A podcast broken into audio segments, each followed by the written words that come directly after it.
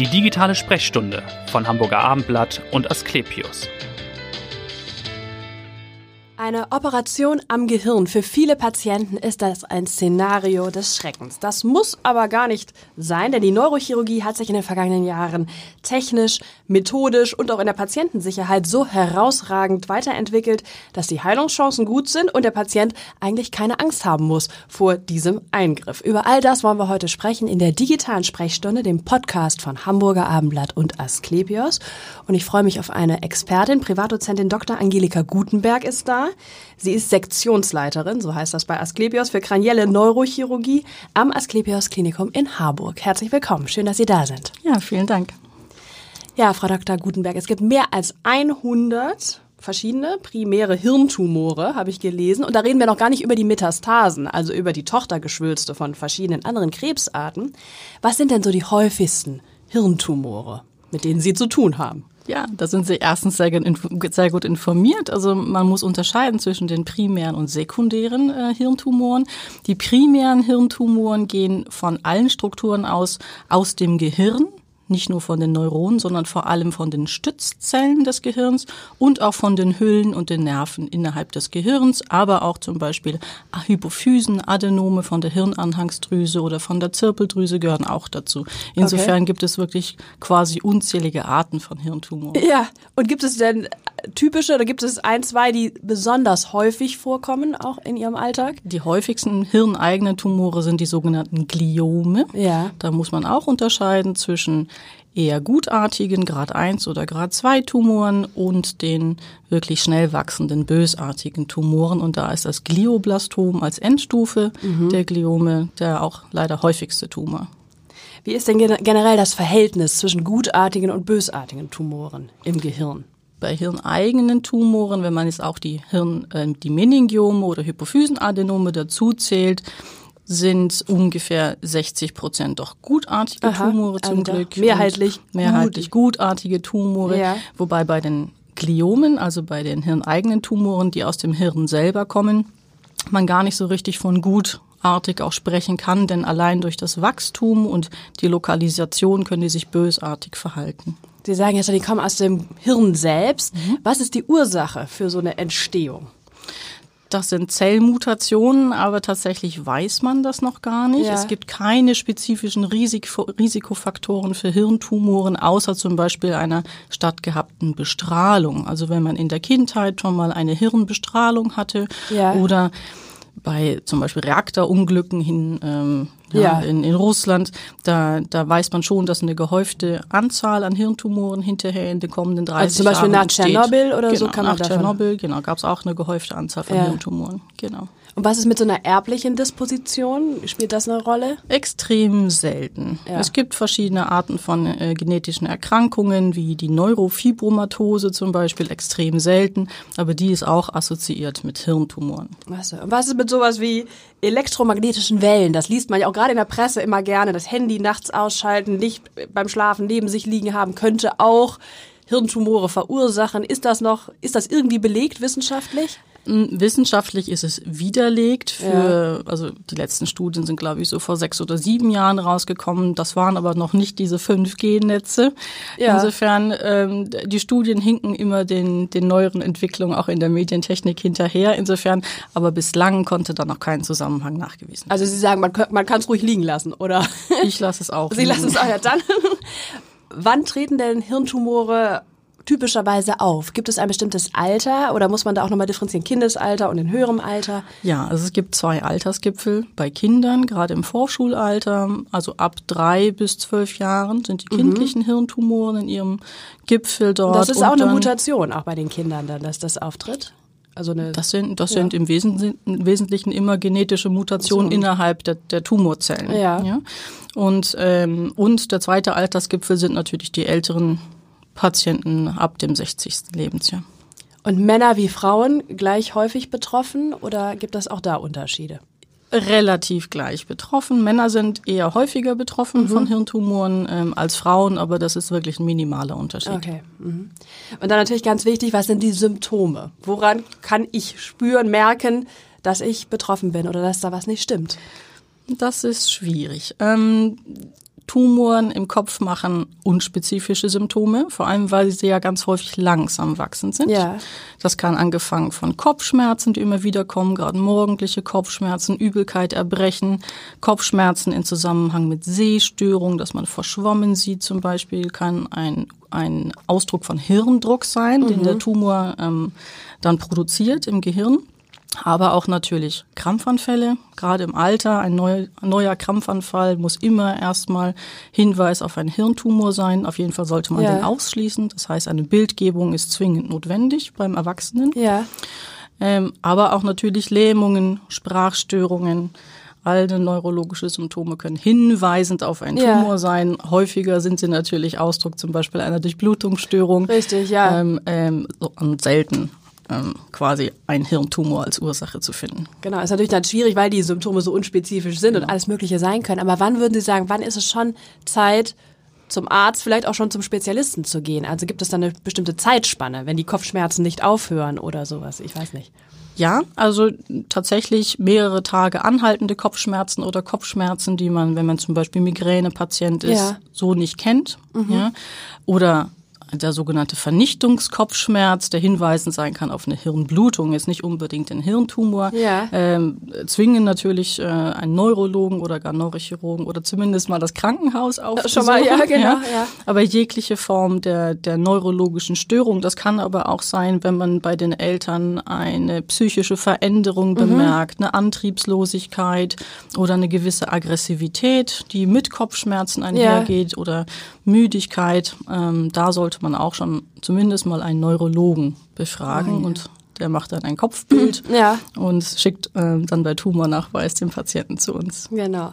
Äh, Sie sagten ja schon, das Wachstum ist relativ langsam. Was kann man da, wie, wie viel wächst der so pro Jahr, so ein Tumor?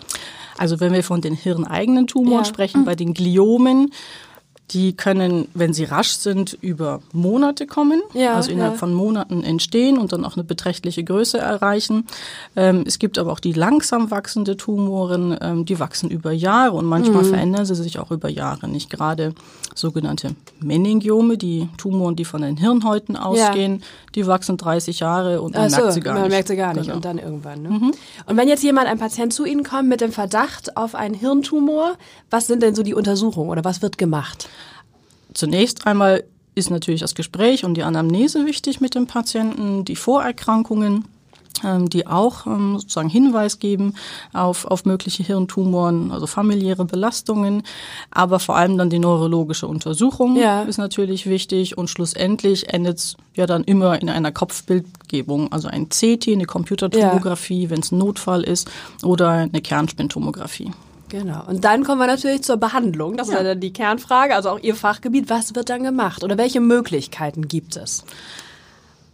Also als Neurochirurg gibt's natürlich immer zwei Optionen, zu operieren und nicht zu operieren. Richtig, Man ja. versucht natürlich immer möglichst nicht zu operieren und ähm, tatsächlich die Operationsindikationen sind mannigfaltig, aber auch eine Operation zu verhindern gibt es viele Möglichkeiten. Alternativen zu einer Operation sind natürlich abzuwarten und Verlauf zu kontrollieren, wenn es ein Zufallsbefund ist, zum Beispiel von einem gutartigen Tumor, Ja. der nicht gefährlich liegt im Gehirn, der keine Symptome macht, kann man auch Und Verlaufskontrollen. vermutlich sehr langsam wächst, dann Genau, kann man das Verlaufskontrollen machen, gerade bei ja. älteren Patienten. Bei Tumoren, die vielleicht als Zufallsbefund aufgefallen sind, dem Patienten gar keine Symptome macht, aber Ja. man vom Bild schon erkennt, dass der Probleme machen wird in Zukunft, muss man das mit dem Patienten die Abwägung zwischen dem Operationsrisiko und den möglichen Schaden, den der Tumor in Zukunft Ja. anrichten kann, auch besprechen. Und es gibt auch ganz klare Operationsindikationen, wenn der Patient symptomatisch ist und wenn man durch die Operation eine Palliation, das heißt eine mh, vielleicht nicht gerade eine Heilung herbeiführen kann, aber zumindest die Symptome deutlich verbessern Ja, kann. ja. Sie sagten ja schon, es kommt auch ein bisschen auf die Lage des Tumors an. Was ist denn so die gefährlichste Lage? Oder wo sagt man, da muss man auf jeden Fall operieren? Es gibt keine gefährlichste Lage im Gehirn. Ähm, passieren kann überall was, auch durch den Tumor selbst. Es gibt sogenannte eloquente Hirnareale. Eloquent bedeutet, dass sie spezifische Funktionen haben, die wir schon kennen. Also die Bewegungsbahnen da Ja. langlaufen, das Gefühl, die Sehrinde oder gar Sprache. Das sind, ähm, das sind dann dann auch Tumoren, die eben gerade diese Symptome machen. Ja. Aber bei denen man bei der Operation aber auch solche Symptome dann verursachen kann. Richtig, natürlich. also auch ein Risiko da ist Na natürlich bei so einem Eingriff. Hirntumoren oder auch Hirnmetastasen, das, da haben ja viele einen großen Schrecken und sagen, oh Gott, die Diagnose, das ist ja wie ein Todesurteil. Aber das muss gar nicht mehr so sein, oder? Nein, tatsächlich, und das ist sehr erfreulich, auch in unserem Fach ist es, dass ähm, gerade bei Hirnmetastasen die systemische Therapie, nicht die Chemotherapie, aber die Immuntherapie extrem große Fortschritte gemacht hat in den letzten zehn Jahren. Sogenannte Antikörper, Immun-Checkpoint-Inhibitoren, so heißen die. Ähm, das sind Moleküle, die die Unterdrückung des Immunsystems, welches die Tumorzellen selbst auslösen, um der Immunantwort im Körper zu entgehen, ausschalten, sodass der Körper tatsächlich sich selbst heilen kann, in Anführungszeichen, und Tumorzellen erkennt und zerstören kann.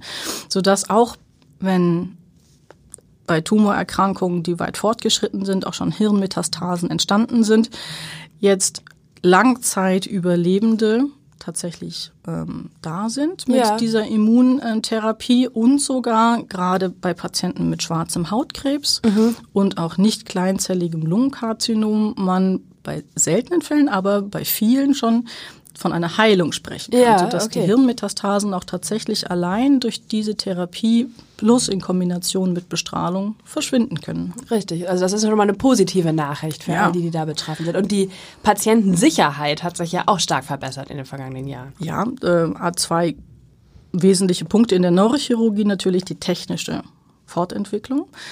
Ähm, die Indikationsstellung ist klarer definiert. Die Patienten, die ähm, operiert werden oder wo eine Operation vorgeschlagen werden, sind auserwählt. Und ähm, auch mehr als eine Hirnmetastase kann heutzutage gut operiert werden, wenn Ja. es onkologisch sinnvoll erscheint. Und ähm, die Sicherheit, wie gesagt, der Operation durch den technischen Fortschritt, durch die Mikrochirurgie, durch die Intensivmedizin und die besseren Narkosen auch. Ja. Und die Überwachungsmöglichkeiten in der Operation sind so fortschrittlich in den letzten, sagen wir auch zehn Jahren Ja. geworden, mh, dass die Erfolgsaussichten bei der Operation, selbst wenn es große Tumore oder komplex gelegene Tumore sind, so groß sind, dass die Patienten eigentlich keine Angst mehr haben sollten vor dieser Operation, dass ein Patient nach einer Operation einen neurologischen Schaden hat, Ja, der ihn so beeinflusst, dass er hinterher sagt, er hätte die Operation lieber nicht gemacht. genau, das ist ja sicherlich die größte Sorge. ja, sie ist momentan unter drei Prozent. Oha, das ist ja eine sehr geringe Quote, das stimmt. Wie, wenn man sich dann für eine Operation entscheidet mit dem Patienten gemeinsam, wie läuft dann diese Operation ab, beziehungsweise welche Verfahren gibt es da? Also heutzutage ist die Neurochirurgie eine mikrochirurgische. Das ist seit den 60er, 70er Jahren verwendet man Mikroskope. Jetzt seit den letzten 20 Jahren auch Navigationsverfahren. Also Genau. unsere Operations, ähm, unser Fach ist ja recht neu und entwickelt Ja. sich immer weiter und auch die Digitalisierung hat bei uns äh, Einzug gefunden. Und ähm, insofern, es gibt mannigfaltige Operationsverfahren, wo wir Funktionen überwachen können mit Elektrophysiologie. Das heißt, wir stimulieren die Hirnoberfläche entweder direkt oder, oder über die Schädelkalotte mit Strömen und leiten diese Funktionen quasi an Händen und Beinen ab. Oder wir oper operieren auch manchmal wach. Ja, genau, das ist diese, Ähm, diese Wach-OPs, Genau, ja, das ist, ja das ist ähm, indiziert bei allen Funktionen, die man elektrisch gar nicht so gut überwachen kann. Und da gehört vor allem die Sprache dazu. Beim schlafenden Patienten kann man die Sprache eben nicht Aber da überprüfen. kann ich mir doch vorstellen, dass der Patient auch Angst hat. Wenn Sie sagen, wir machen eine Wach-OP am Hirn, also da würde ich ja als auch denken, oh Gott, wie viel bekomme ich da mit oder wie funktioniert das? Ähm, die meisten Patienten schrecken davor zurück, wenn Ja. man ihnen vorschlägt, dass man am besten, um die Funktion der Sprache zu schützen, sie wach, zu, äh, wach operiert. Mm. Unterschiedliche Mentalität der Patienten und man muss auch unterschiedlich mit denen an, an diese Sache rangehen. Ja. Wir machen das so, also ich mache das so, dass die Patienten das erstmal verstehen müssen, natürlich, warum wir das machen. Zweitens die Angst zu nehmen. Das Hirn selber spürt ja keinen Schmerz. Und bei den schmerzhaften oder potenziell schmerzhaften Phasen der Operation, das heißt, wenn in die Haut geschnitten wird und der Ja. Schädel aufgefräst wird und gerade auch die Hirnhaut aufgeschnitten wird, die Hirnhaut ist das wohl empfindlichste dort an der Stelle, die ist sehr schmerzhaft oder kann sehr schmerzhaft oder Ja. schmerzempfindlich sein, schlafen die Patienten. Und erst wenn sozusagen die Hirnoberfläche, die wir stimulieren und operieren wollen, Ja. vor uns liegt, wird der Patient sanft aufgeweckt. Geweckt, ja. Und, ähm, und dann sozusagen beginnt für den Patienten die eigentliche Wachphase. Mm, Problematisch ist immer diese Aufwachphase. Ja. Das heißt, darauf muss man den Patienten sehr gut vorbereiten. Ich mache das so, dass die Patienten vorher die Operationssaal schon mal kennenlernen. Natürlich Ach so, alle ja.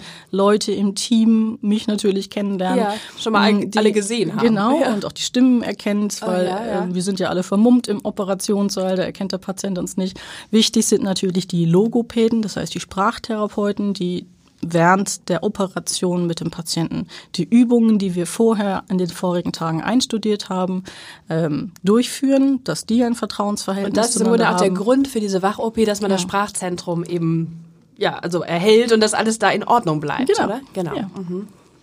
So ist das. Und wie lange dauert dann diese Wach-OP oder wie lange dauert so ein Eingriff? Auch unterschiedlich. Manchmal möchte man nur sicher gehen, dass man beim Zugang zur, zum, zum Tumor durch das Gehirn die Sprache nicht äh, manipuliert oder negativ beeinflusst, sodass wir eigentlich nur das Hirn kartieren und die eigentliche Operation dann schon noch im Halbschlaf stattfindet. Manchmal muss der Patient, wenn also der gesamte Tumor ähm, im Sprachareal sitzt, auch schon mal zwei Stunden wach sein. Aber länger als zwei Stunden schaffen das die Patienten in der Regel nicht, weil das auch eine, natürlich Ja. eine extreme Anstrengung und äh, ja, mentale Stärke braucht, da auch durchzuhalten. Na klar, aber die meisten Patienten hinterher sind froh und auch stolz, ähm, das äh, geschafft zu haben und das Gefühl, den Operationserfolg selbst mit beeinflussen Ja, zu können, das ist- spielt ja auch ist eine Rolle. riesige große Rolle und äh, bindet den Patienten auch an einen. Ja. Und wie oft führen Sie das durch in Harburg jetzt, diese Wach-OPs zum Beispiel? Noch gar nicht. Noch gar nicht, achso, das ist also ganz neu. Genau. Ich, bin ja, ich bin ja erst seit drei Wochen da. Ja, Und okay. äh, im Wesentlichen ist es so, dass ähm, diese Navigations, ähm, äh, dieses Brain Lab uns noch fehlt. Das ist bestellt. Lieferdatum ist ungefähr in acht Wochen. Okay. Sodass es erst dann bei uns richtig mit Hirnoperationen aber wir können ja schon mal ein bisschen. Werbung machen, aber Genau. dann würde es möglich sein bei Ihnen. Ja, genau. Hirnoperationen machen wir auch jetzt schon natürlich, ähm, aber nicht wach momentan. Und ähm, tatsächlich alles, was man ohne diese Navigationsverfahren machen kann, machen wir auch jetzt. Natürlich auch sicher für den Patienten, aber optimal ist es, wenn wir diese Navigationsverfahren bei uns haben. Nochmal ganz konkret, was ist dieses Navigationsverfahren? Das ist, dass Sie, äh, wie funktioniert das? Das ist ein optisches Verfahren, das uns in der Operation quasi virtuell zeigt, wo wir genau mit unseren Instrumenten im Hirn sind. Das heißt, es wird vorher eine Schichtbilddiagnostik, also MRT und CT Ja. gemacht. Die Gefäße werden dargestellt, der Tumor wird dargestellt und ähm, durch eine kleine Kamera wird der quasi der Kopf des Patienten im Raum erkannt Ja. durch sogenannte Fluoreszenzmarker und ähm, dann sozusagen auch unsere Instrumente registriert, frei im Raum. Und man kann sich das vorstellen wie das Navigationssystem über Satellit im Auto. Also so, wir wissen okay. genau, an welcher Stelle, an welcher Stelle Sie sind. abbiegen müssen. Genau. Sozusagen, okay. So ist das, ja. Und äh, spielt es eigentlich bei der Methodik, spielt es keine Rolle, ob der Tumor gutartig ist oder bösartig? Spielt das eine Rolle? Jein, ähm, das Problem an hirneigenen Tumoren, gerade bei den Gliomen, ist, dass die keine scharfe Grenze haben. Nicht wie bei Metastasen, Ja. also Absiedlungen, dass die quasi wie eine Kapsel haben und äh, eine Grenze zum Gehirn besteht, sodass eigentlich keine Gefahr besteht, gesundes Hirn zu verletzen Ja. sondern die wachsen infiltrierend. Die haben so ganz kleine Zellausläufer, meistens entlang der Gefäße, aber auch einzelne Zellen, die in der, in der sichtbaren Tumorumgebung noch sitzen Ja. und die man möglichst auch mit entfernen möchte. Da gibt's Hilfsmittel ähm, wie die Fluoreszenz, die Farbstoffbildgebung in der Operation von Tumoren, die diese Farbstoffe verstoffwechseln und man sozusagen die Grenzen, solange es sozusagen der Farbstoff leuchtet unter Ja, dem genau. Mikroskop, ähm, wissen wir, dass da auch noch Tumorzellen sind und man operiert eben so lange, bis halt dieser Farbstoff nicht mehr sichtbar ist. Okay. Und die Patienten, die jetzt nicht in die OP gehen, wo man sagt, man muss nicht operieren oder will nicht unbedingt operieren, wie würden die behandelt? Dann mit Bestrahlung vermutlich, oder? Ja, ähm, die Strahlentherapeuten möchten natürlich vorher auch genau wissen, was, was sie genau bestrahlen. Das heißt, hirneigene Tumore werden in der Regel nicht bestrahlt, ohne dass man zumindest eine histologische, also feingewebliche Sicherung macht, also eine Nadelbiopsie Ja. zum Beispiel. Es gibt selten Ausnahmen bei kindlichen Tumoren am Hirn, Hirnstamm, wo man sich vom Bild schon so sicher ist, was es sein kann, ähm, dass man auf so eine risikoreiche Biopsie gerade am Hirnstamm verzichten möchte und auch kann heutzutage. Aber ansonsten